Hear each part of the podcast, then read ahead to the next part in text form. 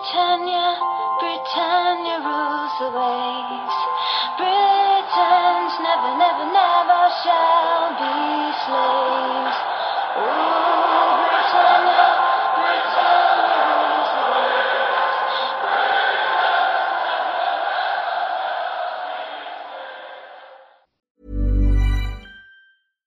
Sandra, and I'm just the professional your small business was looking for. But you didn't hire me because you didn't use LinkedIn jobs. LinkedIn has professionals you can't find anywhere else, including those who aren't actively looking for a new job but might be open to the perfect role, like me.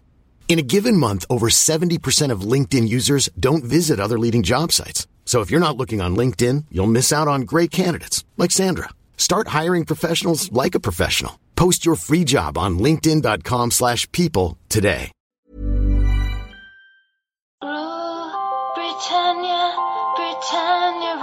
Rules the waves. Britons never, never, never shall be slaves. Ooh, Britannia, Britannia rules the waves.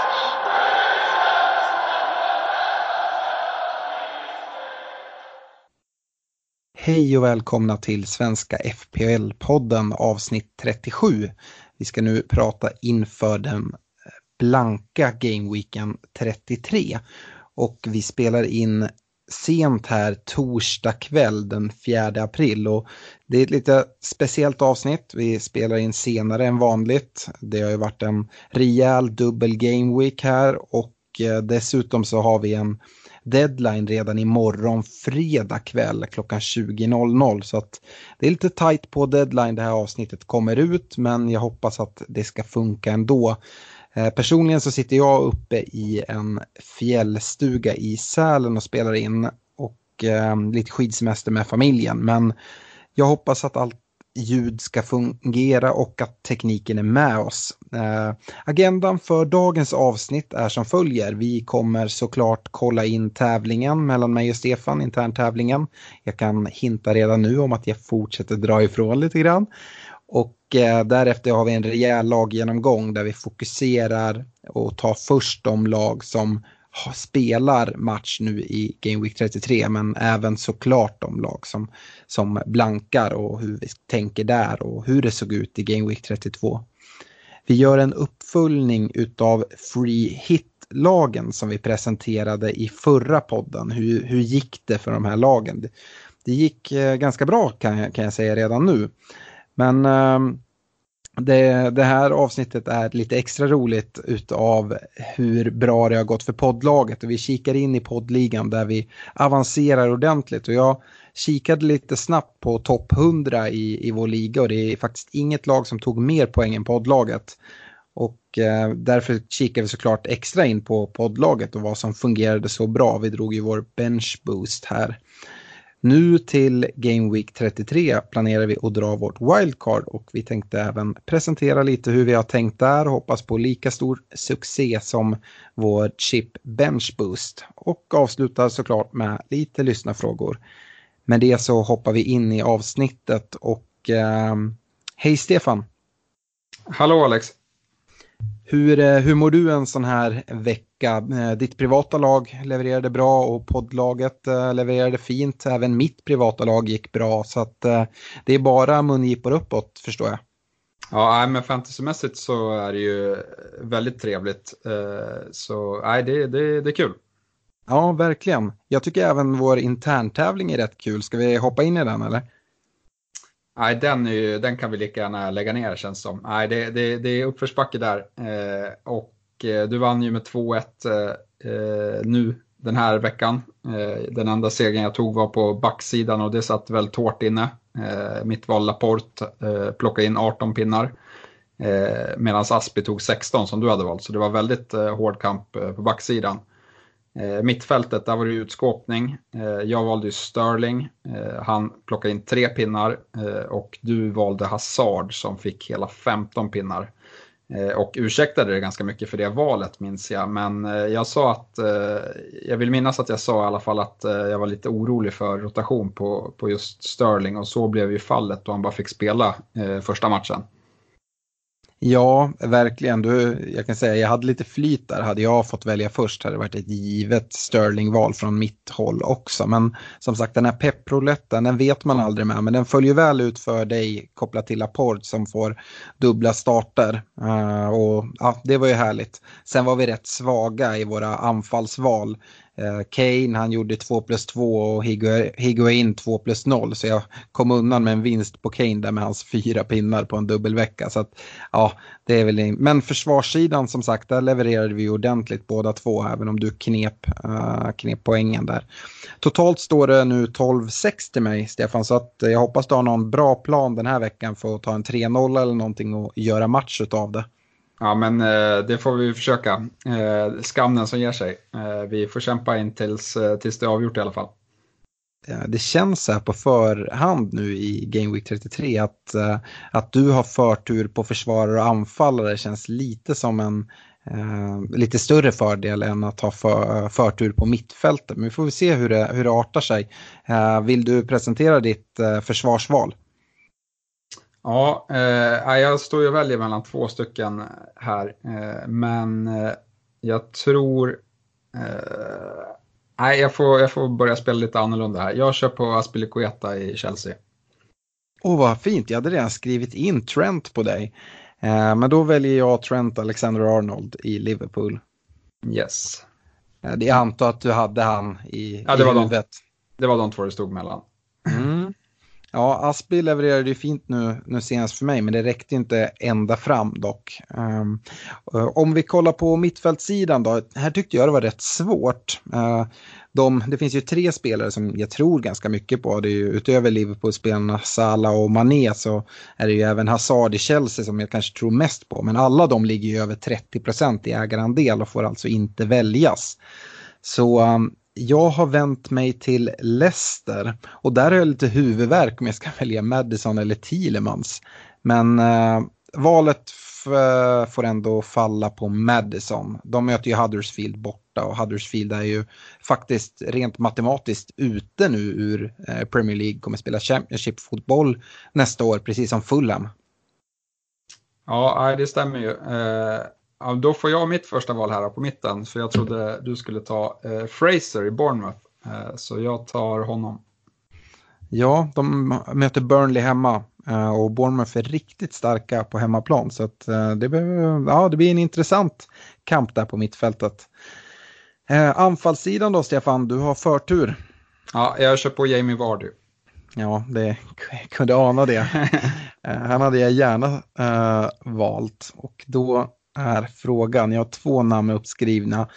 Eh, mm, ska jag gå på ditt Burnley-spår och välja Wilson? Eller jag har någon svag känsla över att Burnley ändå ska ställa till det. Nej, eh, jag gör så här. Jag tror att Liverpool som kommer satsa allting nu eh, på ligan kommer göra slarvsylta av Southampton och då får Firmino min röst. Vi gör så. Eh, hoppas vi att de här valen faller väl ut då. Eh, yes, känns det som en 3-0 så här ehm, eh, nu efter vi har pratat om det?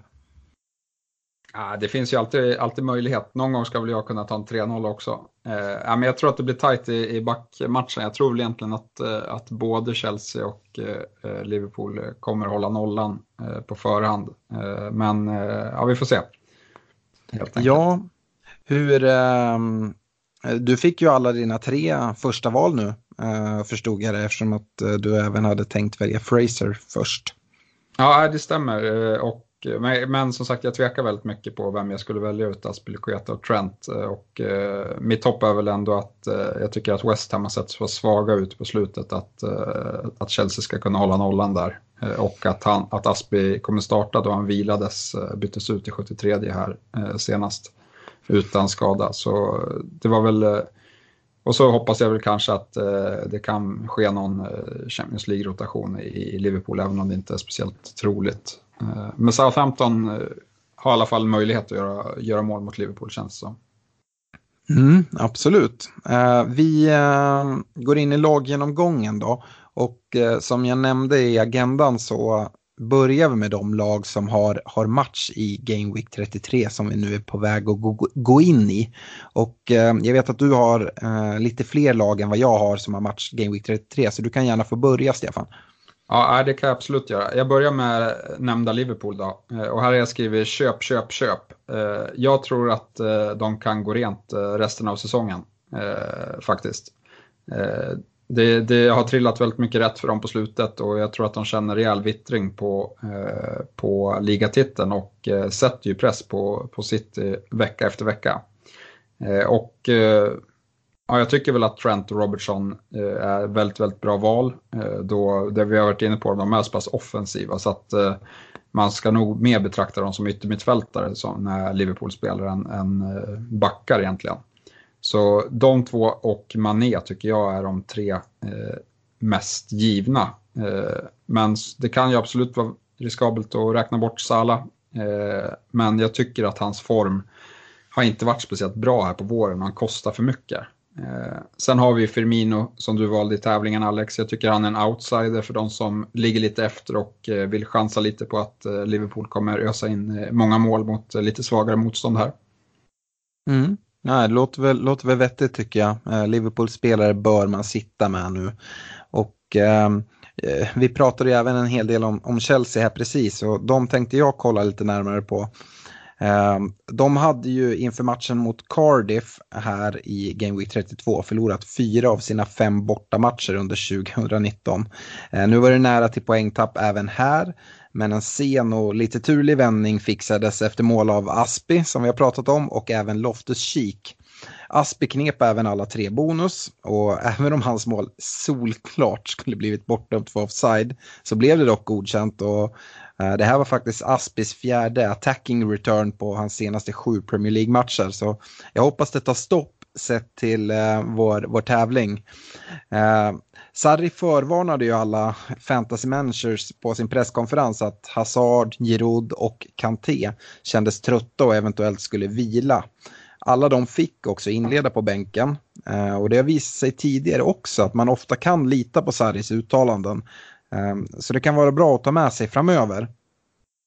Higuain, eh, ja vad ska man säga Stefan, du valde han i interntävlingen men han föll väldigt djupt i den här matchen, lite som Kane var i början av säsongen och skapade egentligen ingenting i matchen. Vilket även då resulterade i en bänkning i Gameweekens andra match där Giroud kommer in och scorar direkt när han får chansen från start. Undrar hur eh, Sarri värderar Higuain kontra Giroud framöver. Jag eh, ser vissa, vissa risker att Eh, Higuain mycket väl kan få börja krypa ut mot, mot bänken och Giroud få allt mer speltid.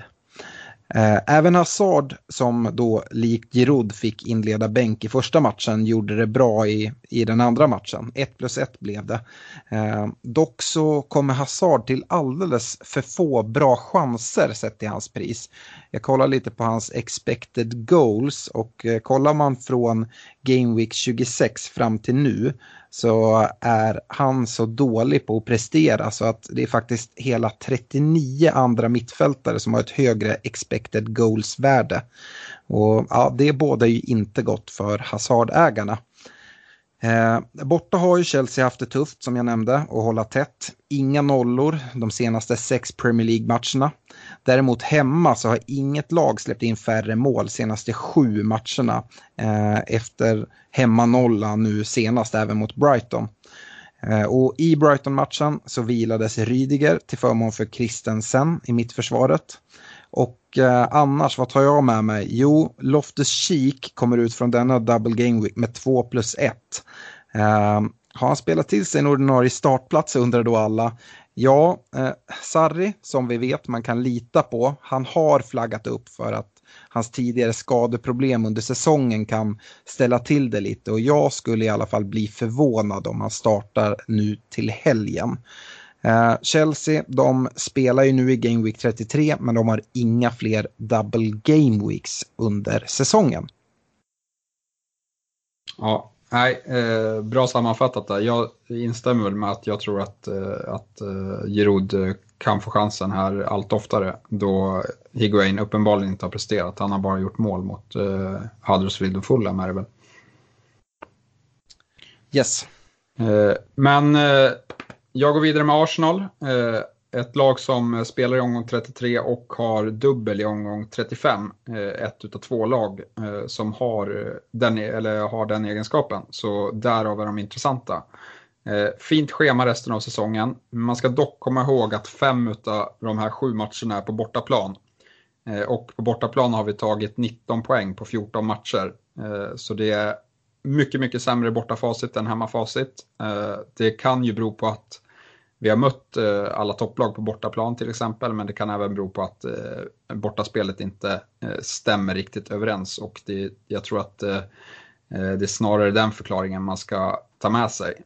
Men, men, trots det så tycker jag väl ändå att man ska kika mot Arsenal och de två som jag tycker är hetaste tipsen är Lacazette som är i fin form framåt Eh, och eh, Kolasinac eh, där bak som är väldigt, väldigt offensiv och har fina inspel. Han var, han var rätt dålig mot Newcastle, men det var snarare så att hans sista boll var dålig än att han inte kom till de här fina ytorna som han brukar komma till. Det gjorde han, men han satte inte passningarna helt enkelt.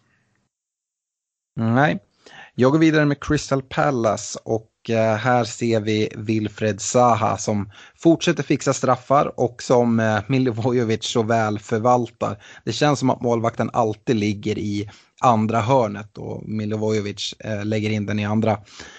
Nu blev det två ass för Zaha mot Huddersfield och han har nu nio attacking returns i hans senaste tio Premier League-starter. Så eh, Zaha är ju hög aktuell och intressant. Men utöver Sa så är det eh, som är det offensiva navet i Pallas så gör även Patrik van Anholt en riktigt fin match eh, som man får kröna med ett mål. Och eh, som du vet Stefan så kommer Patrik van Anholt alltid finnas i mitt hjärta då det var han som hjälpte till att spöa dig eh, förra säsongen i sista omgången efter lite minuspoäng från min sida så kom han in och toklevererade. Eh, Guaita i Pallas-kassen, han, eh, han fortsätter imponera tycker jag. Han gör eh, fem räddningar i första matchen och åtta räddningar i den andra i den här gameweeken. Nu eh, spelar Crystal Palace här i Game Week 33 men de har inga fler double game weeks kvar. Yes, jag fortsätter med Southampton då. De har en match i 33 men det är ju hemma mot Liverpool. Så ingen bra match, men det är det andra laget i alla fall som spelar i omgång 33 och har en dubbelomgång i omgång 35. Eh, utöver det så har de ett eh, väldigt fint schema resten av säsongen eh, och eh, därför tycker jag väl kanske att det kan vara värt en chansning med eh, en av deras mittfältare, antingen James eh, Ward-Prowse som eh, är bra på frisparkar och fasta situationer eller så går man för Nathan Redmond eh, som har sett eh, allt eh, bättre ut i spelet och hotar eh, mycket på det sättet som Southampton gillar att anfalla på nu med att eh, vinna bollen högt upp i banan och sen bara löpa mot mål. Eh, så eh, jag tycker att någon av dem kan vara smart att plocka in här framöver till slutet av säsongen. Mm. Gå vidare med Leicester då. Och eh, även om Madison blankar här i Game Week 32 så tycker jag att han hotar en hel del. Och som sagt, jag valde honom i interntävlingen. Eh, man kan även se att januarilånet Thielemans är en riktig klassspelare. Han har fyra ass nu på sju matcher. Eh, skulle jag i detta nu tvingas välja en av de här mittfältarna i Leicester skulle det vara svårt. Men eventuellt skulle jag nog gå på Thielemans ändå i mitt lag om man inte bara kollar på en omgång på grund av hans pris då, då han är något billigare. Eh, de spelar borta nu mot Huddersfield i Game Week 33, vilket eh, såklart är en jättefin match. Och eh, sen har de ytterligare två fina Game Weeks. Därefter så avslutar de säsongen med Arsenal hemma, City borta och Chelsea hemma. Det är ju eh, topp 6-lag allihopa som kommer ha någonting att spela för. Å andra sidan så har Leicester eh, varit riktigt starka mot topp 6-lagen. Vi får se om det håller i sig nu även under, under ny tränare. Yes, eh, jag fortsätter med Newcastle. Eh, de spelar i omgång 33. Eh, helt okej okay schema eh, där de borde ha bra chans att vinna fyra utav sex matcher som jag ser det. Eh, jag tycker väl att eh, de som eh, man skulle kunna välja där är Rondon på topp eller någon utav deras backar, till exempel Kär. Eh, Kär ser jag väl egentligen som det främsta alternativet eh, i backlinjen. Eh, I övrigt så tycker jag inte att eh, någon Newcastle-mittfältare eh, är värd att eh, tänka på just nu. Mm, jag ska ta mitt sista lag som har match nu i Game Week 33, Stefan, sen ska du få ösa på lite. Men det lag jag har kikat lite på det är Bournemouth. Och eh, av någon outgrundlig anledning så fick vi faktiskt se Begovic i kassen och Boruc på bänken i matchen mot Leicester som då torskades med 2-0. Och eh, ja, jag vet inte vad det här beror på, men eh, jag varnar alla som har tagit in Boruc eh, och har han i kassen. För att jag vet inte riktigt vad som händer om han kommer få fortsätta spela. Jag skulle inte tro det då, då Begovic kom in. Eh, det är många som kommer ta in Bournemouth-spelare med deras fina schema här framåt. Men jag tycker att det är väldigt viktigt att ha koll på när de spelar hemma respektive när de spelar bort borta. I helgen senast var det nu bortamatch och då blev det såklart torsk då som sagt med 2-0. Eh, utöver bortavinsten mot Huddersfield i Game Week 30 så vann de senast hemma i Game Week 10 mot Fulham. Eh, så att bortaschemat är bedrövligt för Bournemouth. Eh, däremot hemma så är de ju jättebra. Eh, och nu, nu väntar ju Burnley hemma här i Game Week 33. Eh, sen de matcher de har kvar, det är Brighton borta, Fulham hemma, Southampton borta, Spurs hemma och Crystal Palace borta. Så hemmamatcherna är nu Burnley eh, som kommer i Game Week 33. Sen så är det väntar bortamatch, sen kommer en hemmamatch mot Fulham som också är riktigt bra. Eh, och sen borta Southampton och sen hemma mot Spurs som då kan ändå ses som rätt tuff. Så att det är, ja, så ser det ut i alla fall. Eh, Stefan, take it away med lagen som spelar i Game Week 33. Ja, det, jag har tre lag kvar eh, och det är väl egentligen eh, eh, tre stycken som man bör undvika. Jag börjar med det laget som kanske man skulle kunna tänka sig att plocka in någon ifrån och det är Everton som har visat gryende form på slutet och då kanske framförallt Sigurdsson och Bernard. De slåss ju om att bli best of the rest med bland annat Wolves, Watford och Leicester. Eh, men jag tycker deras spelschema är lite för mycket varannan match för att eh, i alla fall jag ska eh, ta in någon Everton-spelare här. Men som sagt, formen har varit på uppåtgående så någon kanske tycker att det kan vara värt en chansning. Men däremot så om man kollar mot West Ham och Huddersfield så är det två lag man definitivt bör undvika. Om vi börjar med West Ham så, ja vad ska man säga, de verkar ha bokat semestern redan och eh, spelschemat ser inte mycket roligare ut så eh, där är det bara att hålla sig borta. Och Huddersfield, ja vad ska man säga, de har ju redan åkt ut och det säger väl det mesta om, eh, om dem, tyvärr. Mm. Eh, då går vi in på lagen då som inte har match i Game Week 33 men som ändå kan vara lite intressanta och jag har rätt mycket att säga. Jag tänkte börja med Manchester City och här har jag skrivit ner en hel del i eh, punkter som jag skulle vilja prata om. Eh, vi har just nu ett mer eller mindre skadefritt City och eh, i första matchen eh, så var det Bernardo Silva och Agüero som, som löste poängen eller fantasypoängen. Eh, 1 plus 1 får båda eh, utöver då försvaret som får, får fina poäng. Eh, populära Sterling blankade något oväntat. Men man ska säga det att han hade lite otur som kom därifrån utan poäng. Han hade flest skott han hade mest penalty box touches och så vidare. Eh, City, de eh, inledde jättestarkt mot Fulham med första målet redan i minut 5 och andra i minut 27. Och normalt sett brukar vi se ett City som då bara fortsätter tugga på och mangla sönder sitt motstånd och vinna matcherna med 5-6-0. Men mot Fulham kändes det som att det gick för enkelt och det känns som att de bara spelade av matchen i andra halvlek, vilket är lite tråkigt för oss som satsade mycket på City-spelare. Eh, vi fick även se Agüero kliva av med någon form av lättare skada i början av andra halvlek och det var många som höll, höll andan som hade dragit ett triple captainship eller, eller liknande. Men eh, Pep, eh, som han är, han gav lugnande besked efter matchen och sa att det mest var en försiktighetsåtgärd och Mm, och sådär, men eh, som vanligt så kan man inte lita på Pep. Eh, Agüero kom ej till spel mot Cardiff och inte heller på bänken.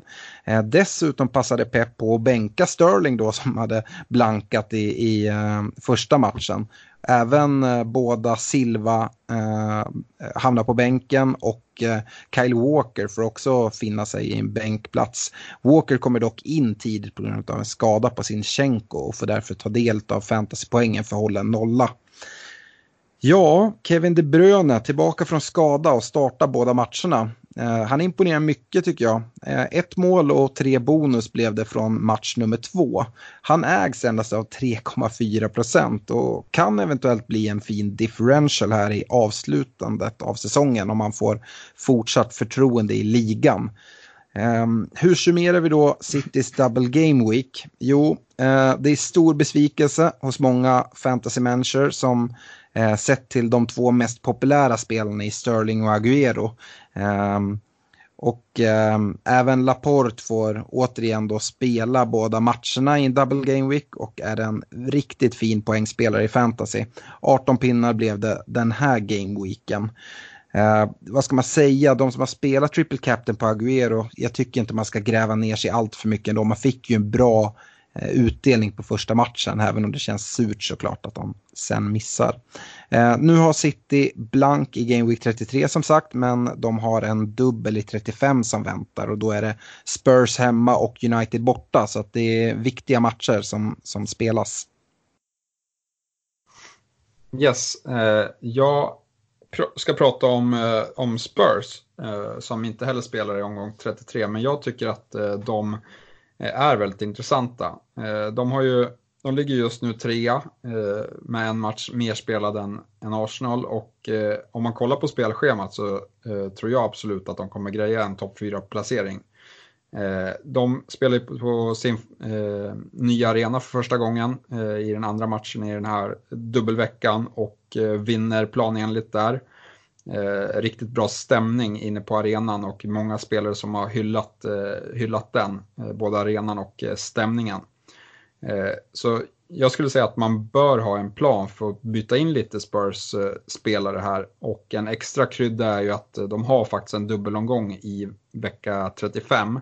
Eh, men en av matcherna är på Etihad så man kanske inte ska Eh, jubla över den. Men det är i alla fall två matcher och eh, då är det större chans att eh, få poängen eh, när man bara har en match. Eh, har man inte råd med Kane på topp, då tycker jag att man kan kika mot Son eller Eriksen på mitten som jag tycker kanske visar upp bäst form just nu. Ali, som visserligen har varit bra när han har kommit tillbaka till skada, men han verkar vara en spelare som eh, Pochettino flyttar runt lite med nu. Eh, senast så såg vi han i en lite djupare mittfältsroll.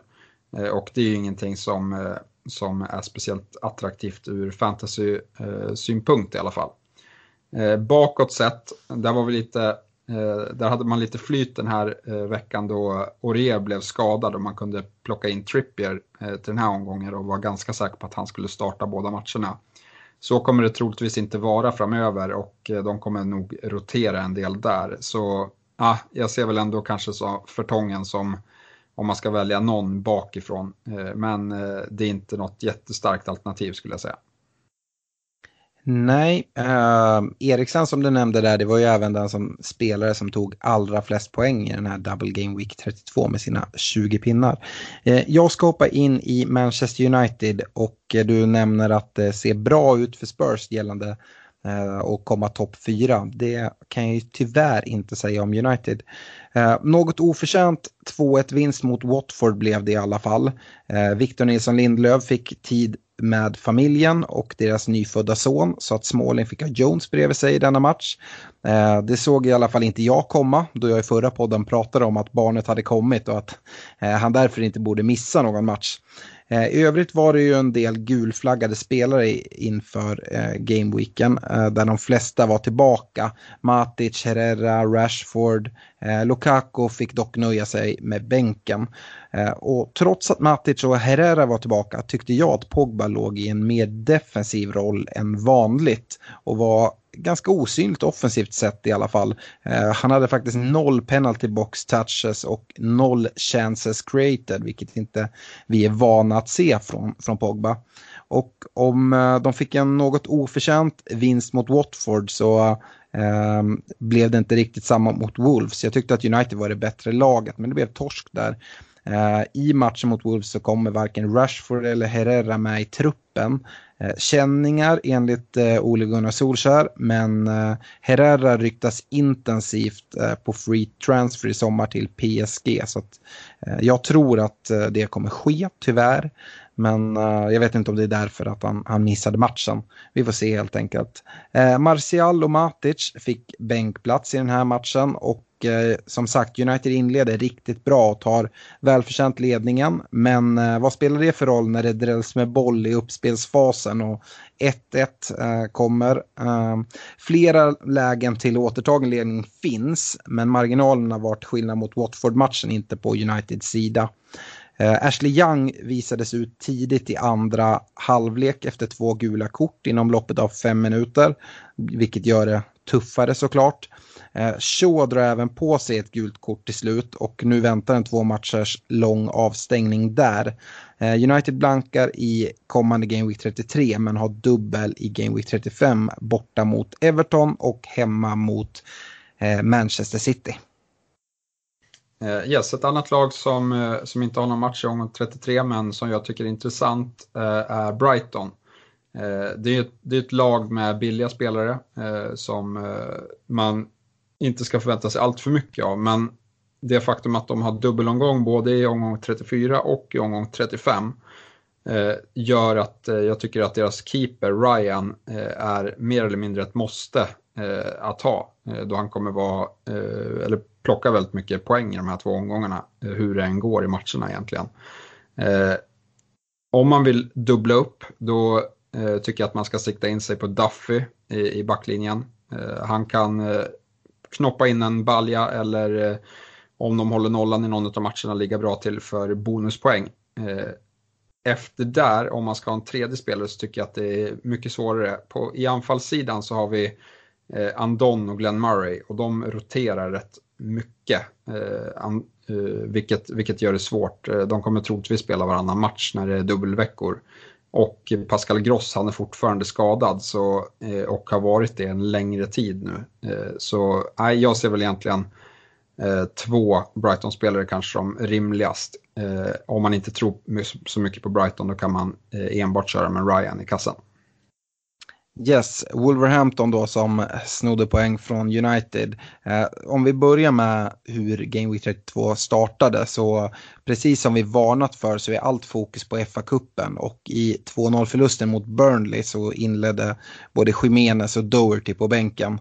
I matchen mot United så valde Eh, dem att vi endast vila Jonny och som sagt tar en väldigt fin skalp gör de mot United och lägger till sin samling eh, där de i denna match som sagt har lite marginalerna på sin sida tycker jag. Patricio gör flera fina räddningar och ja, vad ska man säga, firma Jiménez Jota fortsätter leverera. Jiménez eh, blev faktiskt helt klar för Wolverhampton tidigare idag. Han har ju varit på lån från Benfica men nu anslutit och det blev en rekorddeal för Wolverhampton. Riktigt viktigt tror jag för Wolverhampton inför nästa säsong. Eh, för Jiménez, han eh, fortsätter ju visa vilket nav han är i Wolverhamptons anfallsspel och eh, även i fantasy. Han är en sjuk bonusmagnet. Nu har de blanka in Week 33 men dubbel i 35 med två hemmamöten, Brighton och Arsenal. Och eh, alla vi med Wolves-spelare i laget hoppas ju såklart att de åker ut mot Watford i FA Cup-semin. Eh, får slippa se den här fortsatta rotationen. Ja, jag hade inga fler lag som, eh, som, hade, eller som inte spelar i omgång 33. Nej, men då har jag tre stycken då och vi kan väl börja med Watford som Wolves ska möta i fa Cup-semin. Eh, det hade talats lite om rotation här, eh, men ett för dagen ordinarie Watford spelar stundtals ut Manchester United. Eh, dominerar framförallt första halvorna av de båda halvlekarna. Eh, dock så har de lite svårt att omsätta sitt spel till de allra bästa lägena i sista tredjedelen. Eh, mot Fulham däremot så vann de med 4-1 ganska så enkelt och spelade ur Fulham ur eh, Premier League och eh, Fulham får spela Championship-fotboll nästa säsong. Oj, nu small det till där vid dig Stefan, men eh, jag fortsätter. Ja, eh, Dokore i Watford måste vi prata om. Han gör eh, eh, Eh, ett mål mot United och ett mål mot Fulham. Eh, dessutom tycker jag han spelar en lite mer framskjuten roll och det gör han väldigt intressant skulle jag säga. Eh, de har ju en fantastiskt fin double game week i 35 mot Huddersfield borta och Southampton hemma. En annan spelare man har kollat mycket mot är ju Delofeu, men Eh, Watfords lagkapten Troy Deeney hade ett uttalande här om att han gärna spelar en del med Gray uh, framåt. Och då är frågan vad det innebär för Delofeo. Jag vet inte Stefan, det var faktiskt du som påtalade det här för mig. Har du någonting du vill säga i den diskussionen? Nej, alltså det är, det är ju vad Grazia kommer fram till är bäst. Men, men Gray har ju verkligen imponerat när han har kommit in som inhoppare och uh, Eh, Gra Grazia har väl även uttalat sig att eh, eh han tycker att, eh, att liksom, han borde få chansen. Så ja, jag skulle vara, jag vet inte hur, hur man ska tolka det där, för Delofeu är uppenbarligen bra när han är i form också. Så, men det, det, är möjligt att han får sitta bänk eller så får han spela lite eh, bakom där, där Will Hughes och Pereira brukar spela. Det är också en möjlighet. Mm. Nej, Watford är i alla fall ett lag som jag tror att många kommer kolla mot i den här Double Game Week 35. Eh, Huddersfield och Southampton, det smakar ju mumma.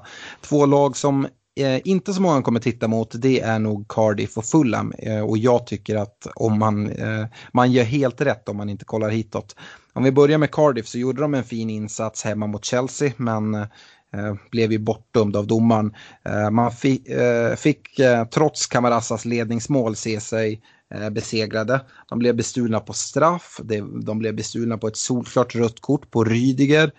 Dessutom är ju 1-1 målet som Aspi gjorde, som jag sa när vi gick igenom Chelsea, tydligt offside.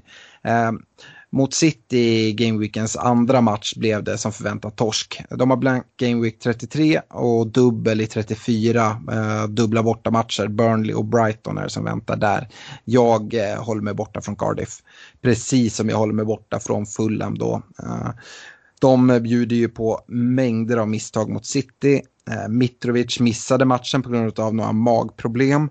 Eh, eh ja, och eh, Babel fick starta som ensam forward kan vi väl säga i den matchen.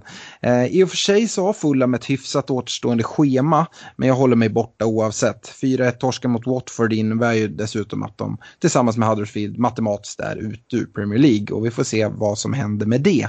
Eh, blanka Game Week 33 och har inga double Game Weeks.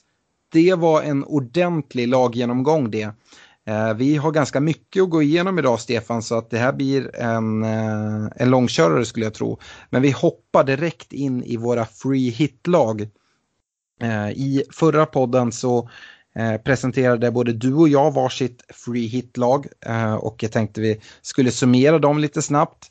Dessutom mm. så hade ju du Eh, jag vet inte om du försökte blåsa folk eller någonting men du drog ju ett free hit i ditt egna lag som gick riktigt, riktigt bra. Så det tänkte jag, det var inte samma som du presenterade i podden.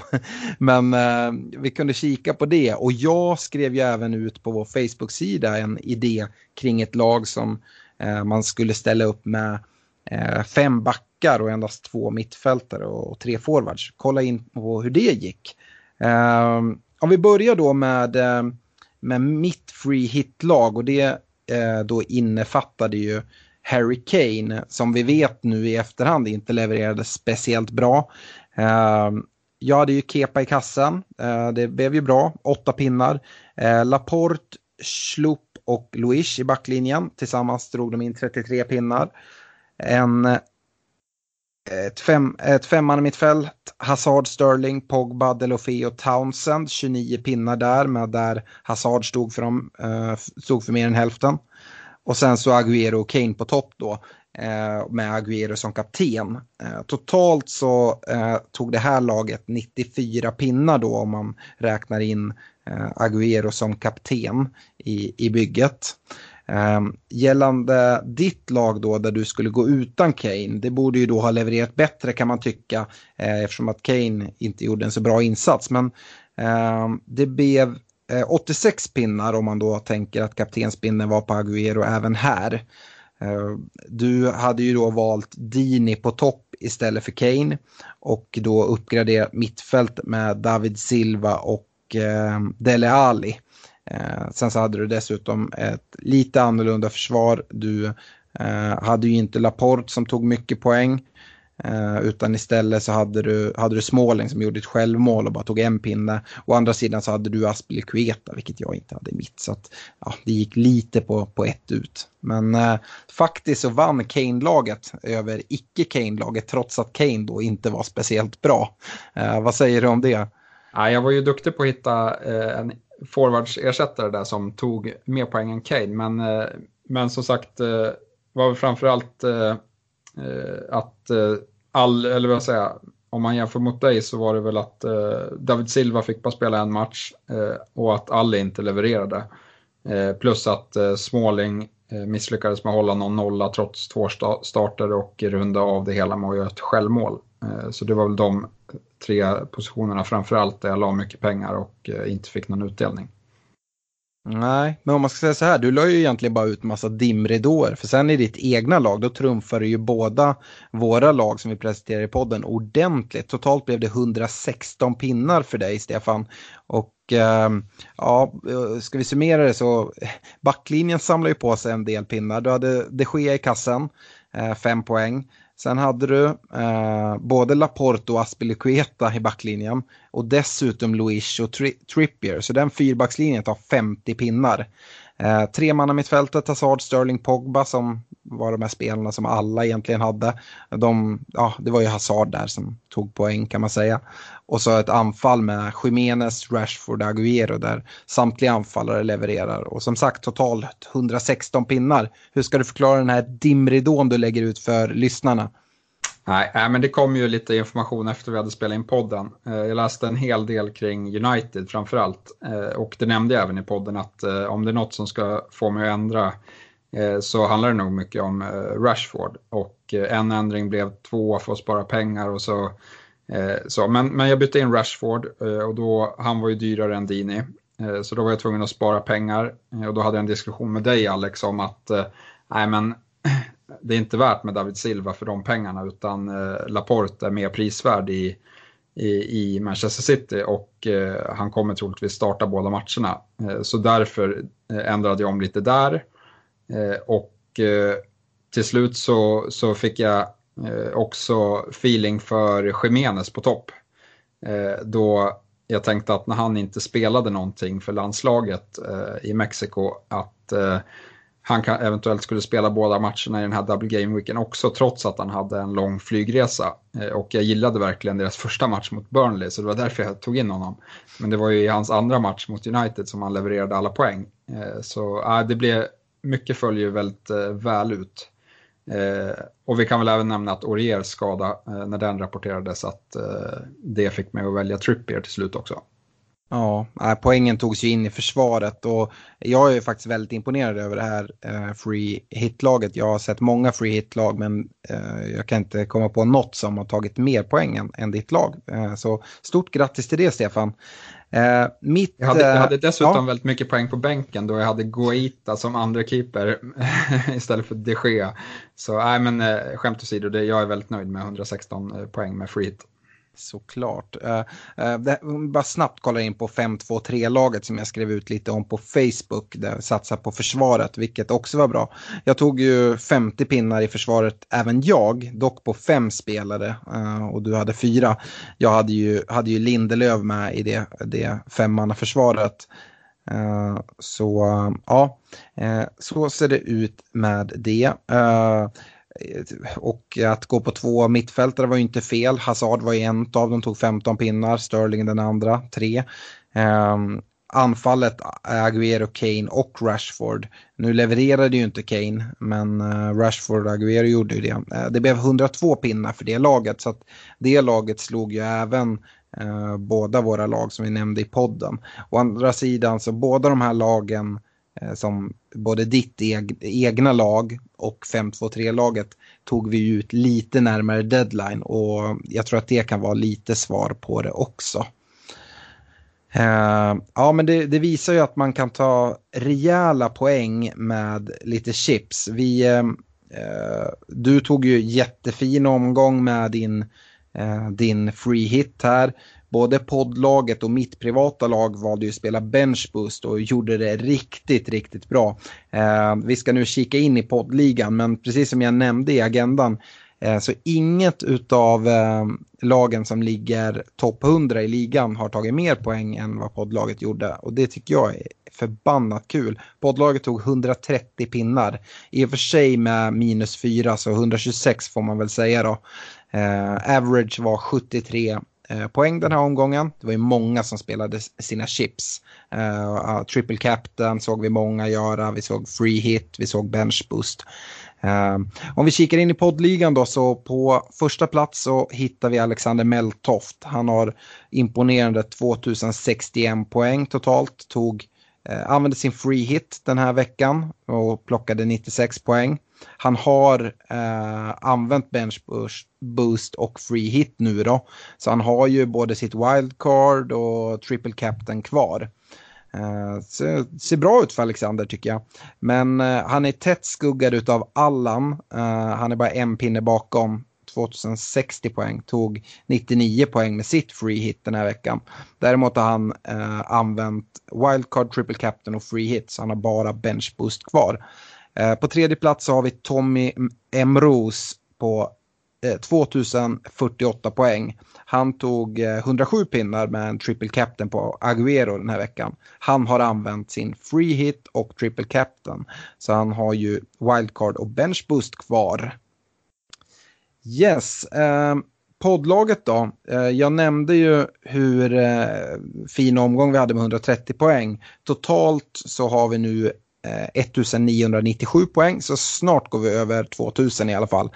Vi gjorde ett hopp i poddligan från plats 47 till nu eh, 21 och eh, även om man ser overall-ranken så gick vi från runt 13 000 ner till 4 000 i världen. Så att nu gäller det att bita i. Vi har ju spelat ut våra chip nu. Vi ska dra wildcard den här veckan men sen så är det bara att förlita sig på, ja, eh, på ordinarie omgångar. Jag vet att det många som sitter, det är väl framförallt Game Week 35 där man kanske får eh, hoppas att eh, minimera skadan när andra spelar chips.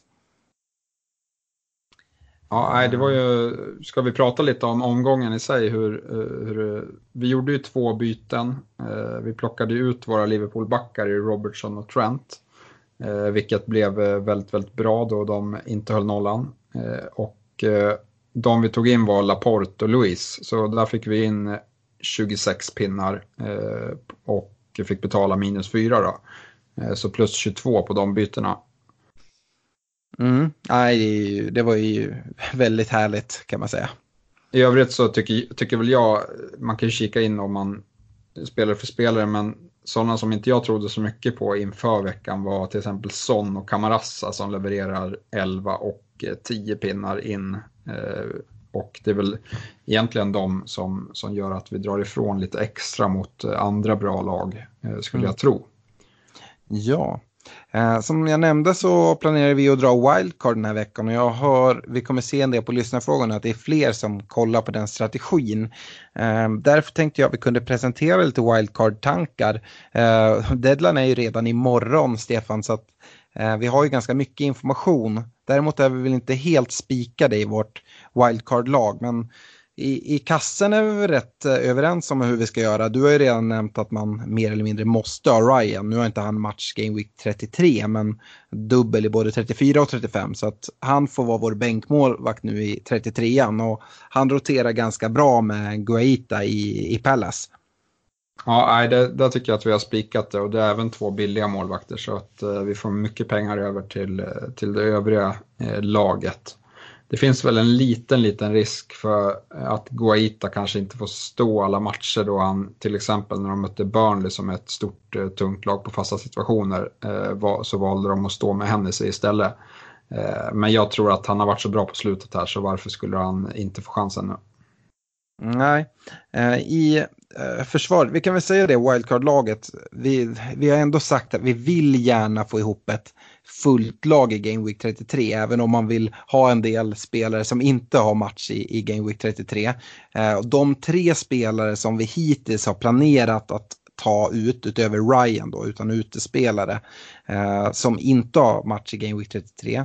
Det är som det ser ut just nu. Duffy i Brightons backlinje, alltså dubbla upp i Brighton-laget för Game Week 34 och 35. Det är Sterling i City eh, som är den enda eh, City-spelare vi kommer behålla. Och eh, sen så Jimenez på topp i, i Wolves. Det är de som kommer få sitta bänk i Game Week 33 som det ser ut just nu. Eh, vi, om vi kollar backlinjen så just nu så har vi eh, Kolasinac i Arsenal. Han har ju match i Game Week 33 men har dessutom en dubbel vecka i 35 vilket det lockar. Eh, Arsenal har en hel del bortamatcher där de inte har imponerat så mycket resten av säsongen men Eh, ja, Kolasinac är ändå intressant. Sen dubblar vi upp i Liverpool-försvaret med Trent och Robertson. Tycker det finns jättemycket värde. Du var inne på det, de spelar som yttermittfältare mer eller mindre. Eh, dessutom så är Liverpool tajta bakåt så att eh, det kommer nog bli en del nollor. Och, eh, då får de ta del av det och sen hoppas vi även på assister från dem. Eh, kanske något mål. Eh, sen så ska, ska vi ha en Chelsea-försvarare tror jag och det kommer nog bli Aspilicueta. Just i detta nu sitter Luis där men vi ska väl göra det bytet till Aspi skulle jag tro. Ja, det tycker jag. Eh, framförallt eh, eftersom Luis eh, kan vara ett rotationshot nu med mycket matcher och att eh, Christensen är ändå ett bra alternativ där. Mm. Eh, på mittfältet då, Sterling har vi redan nämnt som kommer sitta på bänken. Eh, men i övrigt så har vi Hazard, vi har Mané och sen så har vi två billiga spelare i både Fraser och Redmond. Ja, jag tycker väl eh, Hazard, eh, han är väl lite upp och ner men de har väldigt fin match mot West Ham. Jag tror att eh, de vinner den rätt lätt. Eh, Mané är väl vårt val från Liverpool, då tycker han har imponerat mer än Salah nu på slutet, har bättre form. Eh, och eh, sen var det Fraser, eh, och de har ju fin match nu eh, och är bra på hemmaplan. Eh, och Redmond är väl egentligen ett bett sen för eh, en bra avslutning på säsongen plus en dubbelvecka. Eh, snarare än att vi tror att han kommer göra något stordåd här i omgång 33. Ja, Redmond de möter ju Liverpool. Uh, eventuellt att det kan bli någon kontring där. Uh, vi pratade en del om James Ward-Prowse också. Uh, jag tycker att det är ganska jämnt skägg mellan Redmond och Ward-Prowse. Men vårt val följer just nu på Redmond. vi kan väl även nämna det att vi har väl vissa tankar på att kanske ta ut Chelsea har en fin match nu men därefter så är det lite tuffare matcher. Att ta ut Hazard, frigöra pengar, ta in Dokore som då har jättefin match för Watford inför 35 om inget konstigt händer. Eh, och i så fall kunna göra plats eh, för Kane uppe på topp. Eh, för vårt anfalls, vår anfallssida ser ut som så att vi har Jamie Vardy som då ska få lämna plats för Kane, är tanken. Men uh, Huddersfield har de nu i 33 så han ville vi så gärna ha. Uh, vi har även Wilson då i Bournemouth uh, som vi hoppas mycket på och utöver Jiménez då som inte har match i Game Week 33. Så, så ser det ut. Jag kan väl säga andra spelare som det kan finnas intresse om. Jag nämnde ju eh, både Thielemans och Madison här, eh, eftersom de möter Huddersfield nu. Eh, de kan vara av intresse skulle jag säga. Om man kollar Leicester lite mer i bakre leden så tycker jag Chilwell finns intresse i också. Är det någon annan spelare du tycker att vi har, eh, har glömt att prata om? Eh, nej, men, eh, det känns väl som att Newcastle Crystal Palace kan eh, gå lite hur som skulle jag säga. Men jag, eftersom Newcastle har hemmafördel så tror jag väl ändå att Eh, det finns en bra chans eh, för att eh, det kanske blir en nolla där. Eh, eventuellt. Eh, och då tycker jag väl att Kär som är tillbaka från avstängning eh, kan vara något att ha. Sen är jag lite privat lite inne på att man kanske ska spara en Spurs-spelare. Eh, det kan ju vara en taktik att man bara väljer att eh, ha eh, tio spelare den här omgången till exempel. Och då tycker jag väl att en Spurs mittfältare kan göra sig bra på bänken framöver sen. Ja, vi pratar ju även en del om van Bissaka och eh, Eh, vi hade ju honom eh, tidigt så vi hade en del värde uppbundet i honom. Men nu när vi tar in Guaita eh, så kommer vi ha Pallas täckning och vi kommer inte vilja dubbla upp i deras försvar så därför så fick han ryka. Vad ska vi säga om att vi endast har Sterling i, i City? Jag vet att det är många som kanske har Sterling och Aguero och vill sitta och hålla kvar på dem. Vad, vad säger du där? Ja, alltså jag förstår om man eh, vill ha kvar eh, Aguero eller Laporte. Eh, då, det är väl ändå de som ses som bäst. Men jag, jag, tycker det är lite för mycket osäkerhet med... Laporte borde inte vara så mycket osäkerhet, han borde vara rätt given. Eh, han har spelat mest i backlinjen. Men sitter ju kvar i alla, alla turneringar och har väldigt mycket matcher. Eh, FA-cupen, Champions League. Eh, de kommer ju dessutom vara väldigt, väldigt sugna på Champions League där de aldrig har vunnit eh, Champions League. Så Eh, ligan vann de i fjol, de, det är klart de vill vinna den igen. Eh, men liksom står eh, avvägningen där mellan Champions League och ligan så, så vet jag inte vad Pep är mest sugen på. Jag, jag skulle tippa på att det är en Champions League-titel med Manchester City. Eh, så ja, men jag tror att det kan bli en del rotation. Jesus, han är ett bra alternativ som, som forward. Så, ja, Pep kan rotera friskt och ja, jag vill inte betala Eh, 12 miljoner och känna att eh, min 12 miljoners anfallare kan sitta på bänken. Nej, vi har ju även gjort valet, jag tror att det är många som står och, och våndas lite över det. Eh, vi har gjort valet att sälja av våra United-spelare i Rashford och Pogba där vi har haft en del kapital uppbundet i, på grund av deras värdeökningar. Det är ju ett, Eh, de spelar inte 33, de har ett ganska tufft spelschema, i och för sig dubbel i 35 men då mot City och sådana saker. Eh, tycker du att eh, man bör följa vårt steg här eller finns det någon anledning att sitta kvar med United-spelarna? Alltså Pogbas form tycker jag väl har dippat rätt markant här. Han är inte alls lika het som när Solskjaer tog över. Eh, och eh, han har gått upp väldigt mycket i pris så han kostar ju som premium mittfältare nu och skulle valet stå där mellan Pogba och en Spurs mittfältare just nu så skulle jag välja en Spurs mittfältare alla dagar i veckan. Mm. Nej, jag, jag, jag håller med. Däremot eh, Rashford, eh, han skulle jag kunna tänka mig, men han har ju sina, eh, sitt skadeproblem här nu som man inte riktigt vet hur det är med. Hur, hur bra håller hans ankel eller om, om det är nya problem som han har, har dragit på sig. Men eh, det kommer bli mycket matcher för, även för United och eh, tätt spelschema här nu eh, i samband med Barcelona-matchen. Mm.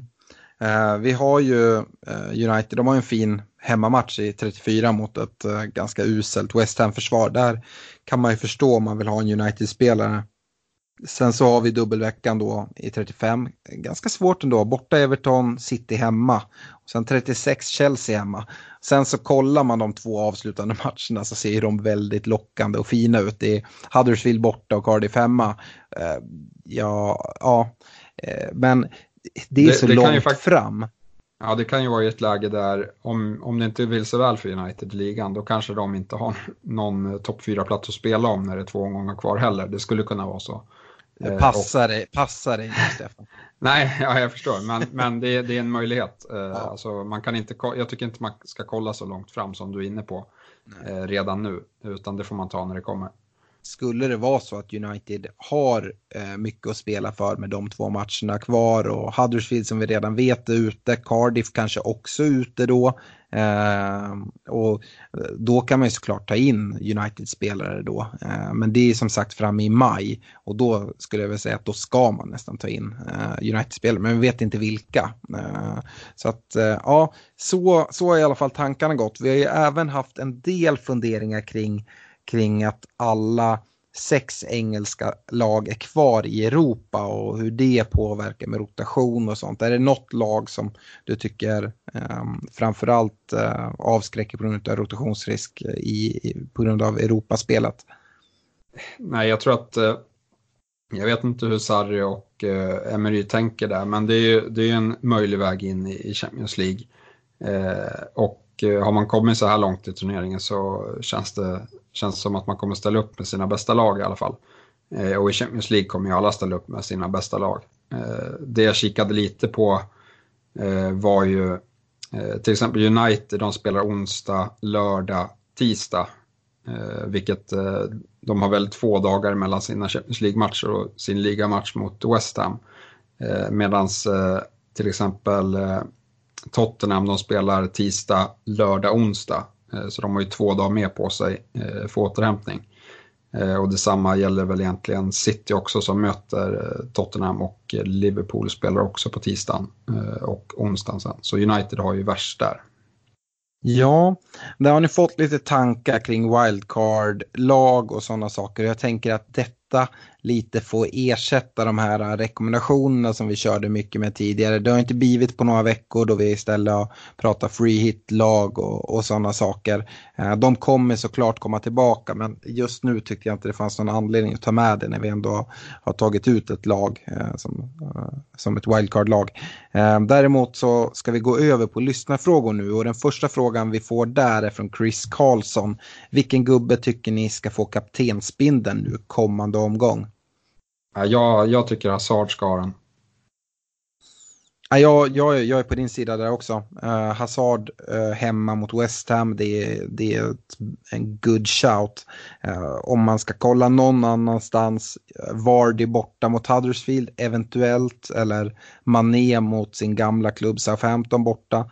Uh, å andra sidan, nu har Mané levererat lite bättre på bortaplan, men framförallt är det ju ändå på Anfield som man är som bäst.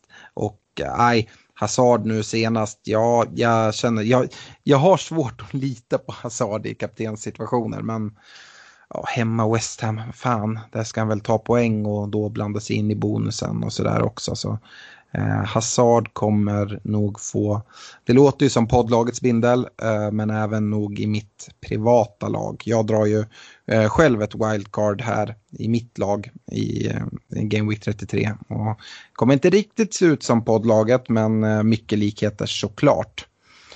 Ja, det brukar ju bli tre poäng när man eh, sätter bilden på, på Hazard, så eh, man, ska väl inte, man ska väl inte ropa hejan, men det känns bra på förhand i alla fall. Nej, uh, ja, absolut. Uh, Anton Persson skriver Arsenal ser intressanta ut, men vem ska man vända sig till? Allt för mycket rotation på egentligen samtliga positioner.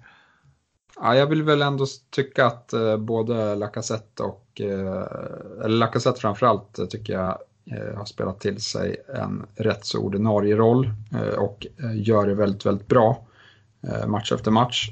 Men i övrigt så håller jag med att det är väldigt mycket rotation och få spelare som är intressanta. Men, men Kolasinac när han spelar tycker jag gör det väldigt bra också. Ja, mittfältet i Arsenal känns väl väldigt svårt, eller vad, vad säger du? Eh, absolut, absolut. Det, det, ser inte bra ut. Eh, jag kollar bara på Kolasinac. Han har eh, från omgång 18 så har han startat eh, i samtliga matcher förutom en. Eh, så det tycker jag känns, eh, det är en ordinarie spelare kan man säga. Eh, så det, det är liten rotationsrisk på honom. Och om vi kikar lite snabbt på Lacazette så tror jag att det ser liknande ut. Kanske lite mer inhopp. Ja, ett inhopp från omgång 21. Så nej, där, där har du två ordinarie Arsenal-spelare i alla fall. Mm, lyssna Anton, där har du dem. Eh, vi har fått eh, två frågor här gällande wildcard. Nu har vi pratat mycket om det, men Stefan Widlund skriver, jag kommer dra mitt wildcard till Game Week 33. Jag har ingen free hit kvar så måste bygga mitt lag smart för att tackla den tunna Game Week 33, men även dubbla Game Week 35. Vilka lag och spelare bör man satsa på nu sista delen? Jag blir snurrig av att försöka reda ut det själv. Vi, vi nämnde ju Arsenal här. Det är ju ett lag som spelar 33 och har, har dubbel 35. Dubbel 35. Eh, det gäller ju även Southampton. Eh, sen så eh, utöver det så har man ju som sagt tre platser till spelare som, som inte eh, spelar i Game Week 33. Och där utöver målvakten som vi då har sagt, Ryan är den självklara målvakten. Uh, och där har du ju Brighton som har dubbelmatch i 34 och 35. Ehm, har du något mer, Stefan, du tycker man kan tänka smart? Uh, nej, men utan om man kanske vill spara och som inte har match så, så eh, har vi varit inne på att eh, Watford har fin dubbelomgång sen. jag tycker att Wolves kan bli bra. De har ju möte i Arsenal fast på hemmaplan. De har varit bra mot samtliga eh, toppklubbar så jag tror att de kommer göra en bra match mot, eh, även mot Arsenal. Eh, deras dubbelomgång ser fin ut och så tycker jag Spurs eh, spelschema ser väldigt eh, mumsigt ut i slutet av säsongen. Mm. Den andra wildcard-frågan tycker vi har avhandlat ganska bra, men Jocke kaptenen han säger jag tryckte av mitt wildcard nu i söndags, sitter och funderar på vilka lag och spelare man borde satsa på. Men framförallt vilka spelare som man då Eh, ska ha på bänken. Han skriver att han har bland annat Agüero och Sterling som jag sätter på bänken i kommande omgång eh, enligt min plan. Funderar även vad jag ska göra med Rashford som jag har haft länge i laget. Resten ryker nog. Eh, tycker du det är tre spelare som är vettiga att spara? Agüero, Sterling och Rashford. Ja, kanske lite frågetecken kring Rashford. Där får man väl höra lite skadeläget. Men, men eh, jag förstår att man vill ha kvar honom om man är frisk. Eh, men det kanske finns eh, någon bättre att spara eh, skulle jag säga. Sterling är ju den jag tycker av de tre som är eh, bäst att spara. Uppenbarligen då när vi han vi ska spara i vårt, i vårt poddlag. Ja, nej, det håller jag med om. Mm, eh, Mattias Arvid Arvidsson skriver så här. Nämn en back, mittfältare och en forward man måste ha i sitt lag de sista omgångarna. Uh, oj, då tänker vi hela säsongen. Uh, jag antar det. Nej, alltså... Okej. Okay. Uh, eh, ja, men det är lite så här, vilka man måste, det är lite vilka man har råd med också, men, men på de, om man kollar nu 34, de här fem omgångarna som är efter 33an, eh, så har eh, Tottenham alltså fyra hemmamatcher på fem omgångar. Eh, där har du ett lag där man antingen vill investera i Kane eller i Eriksen eller i Son, eller flera av dem. Tror jag i alla fall. Sen tror jag väl att du får inte glömma bort Liverpool, även fast de inte har dubbelomgång i omgång 35 så avslutar de mot Huddersfield hemma, Newcastle borta och Wolverhampton hemma. Eh, det tror jag också väldigt mycket på. Och City lär ju också vara extremt bra. Så... Ja, nej, man, om man ska säga så här, det är ingen man måste ha i sitt lag. Om vi börjar där, förutom Ryan då i mål. Eh, men eh, jag, jag, tycker det är svårt, men precis som du säger, ja, men nämn en back. Ja, varför inte Trent då? Eh, ska vi säga en mittfältare så eh, kan vi väl säga Sterling då, ta honom från City och Kane som forward. Eh, men det är bra spelare att ha, men det, jag skulle inte säga att det är någon som är, liksom är så essential som vissa pratar om. Eh, man måste se till hela sitt, sitt bygge. Ja, jag vill ja. även flika in att jag tror väldigt mycket på Jiménez slutet av säsongen. Mm. Lukas Samuelsson, uh, vi fortsätter då med anfallare, mittfältare, försvarare. Uh, vilken anfallare, mittfältare, försvarare med en ägarandel under 10% skulle rekommendera för de sista omgångarna? jag har funderat lite på den här så är det okej okay om jag börjar här Stefan? Ja, gör det. Eh, du får gärna säga vad du tycker. Men om jag ska nämna försvarare, börja bakifrån. Eh, så ja, jag tycker ju att jag skriver ner två egentligen. Dels då för 33 så ehm, um, Kolasinac ägs faktiskt av under 10 procent uh, och tycker det är intressant. När han spelar i 33, har dubbel i 35 men även har Arsenal fint spelschema. Uh, men jag har även skrivit ner Duffy som också ägs av under 10 procent. Då tänker jag såklart på 34 och 35 då de har dubbelomgång. Uh, är det vettiga försvarare? Ja, det, det, tycker jag. jag. Jag tänkte nämna Duffy där eh, mm. också, eh, spontant bara. Eh, mittfältsmässigt, då, som jag nämnde i laggenomgången, så tycker jag Kevin De Bruyne ska nämnas med en ägarandel på 3 eh, han, eh, han är ju jätteintressant, tycker jag. Och där kan man verkligen, verkligen sticka ut här.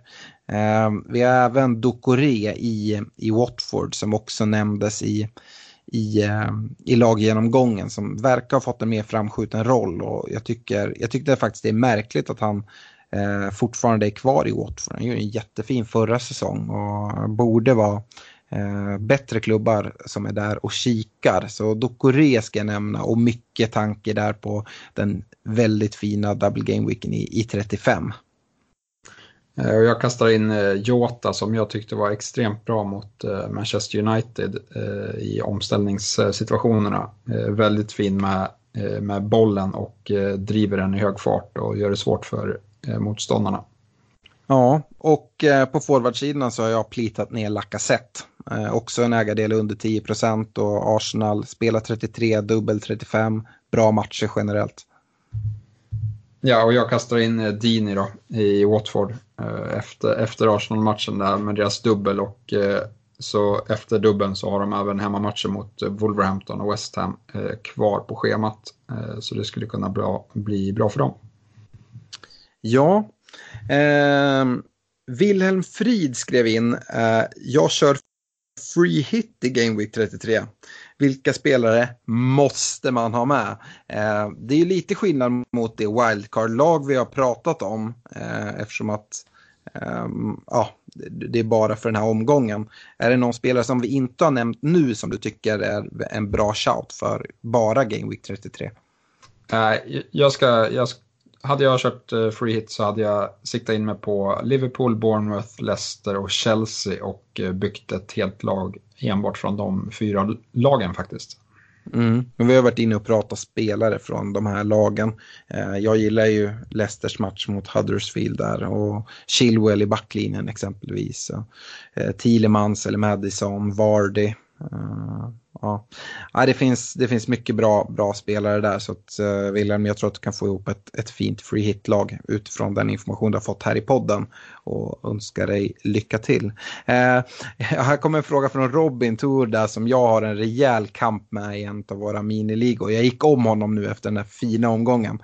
Men han har uh, lite fler chips kvar. Han skriver så här, snacka gärna om hur ni skulle ställa upp ett free hit-lag. Nu har vi sagt det till Wilhelm. har dragit det nu och sen så vecka 35 tänkte jag köra benchboost för att komma ikapp dig Alex. Uh, ja, vi, vi får väl hänvisa Robins fråga till, till svaret till Wilhelm. Och sen så vill jag inte ge allt för mycket information till Robin. Uh, så vi hoppar över den och går vidare med, med eh, uh, avsnittets sista fråga. Den kommer från Fredrik Andersson. Hur många minus är det värt att ta för att få in spelare med match? Ja, det är, det är ju bättre att ta minus när det är dubbelomgång. Eh, det är ju inte lika värt eh, att ta in spelare eh, som bara för en match, för det kan ju faktiskt sluta i en tvåpoängare. Så nej, jag skulle inte ta allt för många. Kanske minus fyra, max minus åtta. Hur många spelare kan man då sitta med om man inte får ihop fullt lag? Är det okej okay att sitta med sju spelare i Game Week 33 tror du? Jag vet men alltså så här, när du byter in, du har några bra idéer på vilka du tror kommer leverera. Eh, och liksom, ja men välj dina två, tre bästa spelare. Sen, sen börjar det bli lite liksom chansning på att ja, men han kanske levererar, han kanske levererar. Men han kan, det kan mycket väl vara så att han gör det. Eh, eller så, så gör han inte det. Men som sagt, eh, man borde ju i alla fall kunna räkna hem två poäng från de spelarna man byter in om man inte får upp lag. Så att eh, det blir väl egentligen minus två eh, skulle jag säga för varje byte. Mm. Jag, jag är försiktig med minus som många vet. Eh, jag skulle inte ta mer än minus fyra en sån här omgång. Och sen så eh, det jag brukar ha som standard när man tar minuspoäng. Att tar jag in en spelare som jag tar minus fyra poäng för. Då är det en spelare som jag inte bara vill ha för den omgången. Utan som jag vill ha i flera omgångar framåt. Eh, jag skulle inte ta, ta minuspoäng för en spelare som man tycker har en jättebra match nu. Och sen ska man byta ut honom omgången efter. Eh, det är väl lite som eh, regel jag försöker hålla mig, hålla mig till i alla fall.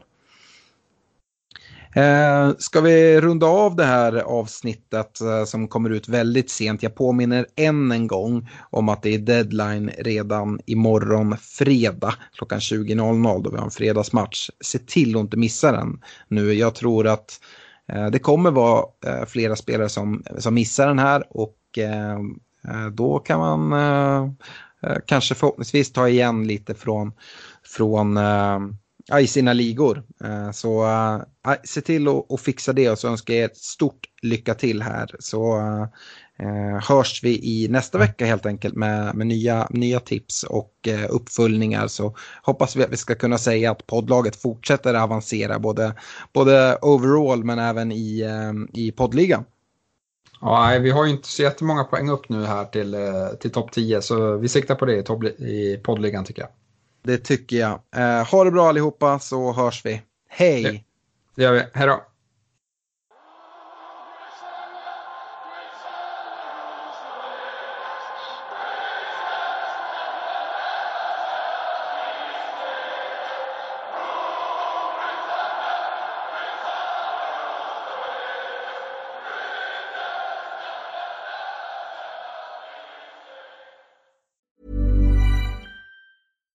Deserves the best, and there's no better place to shop for Mother's Day than Whole Foods Market. They're your destination for unbeatable savings, from premium gifts to show-stopping flowers and irresistible desserts. Start by saving 33% with Prime on all body care and candles. Then get a 15-stem bunch of tulips for just $9.99 each with Prime. Round out Mom's menu with festive rosé, irresistible berry chantilly cake, and more special treats. Come celebrate Mother's Day at Whole Foods Market.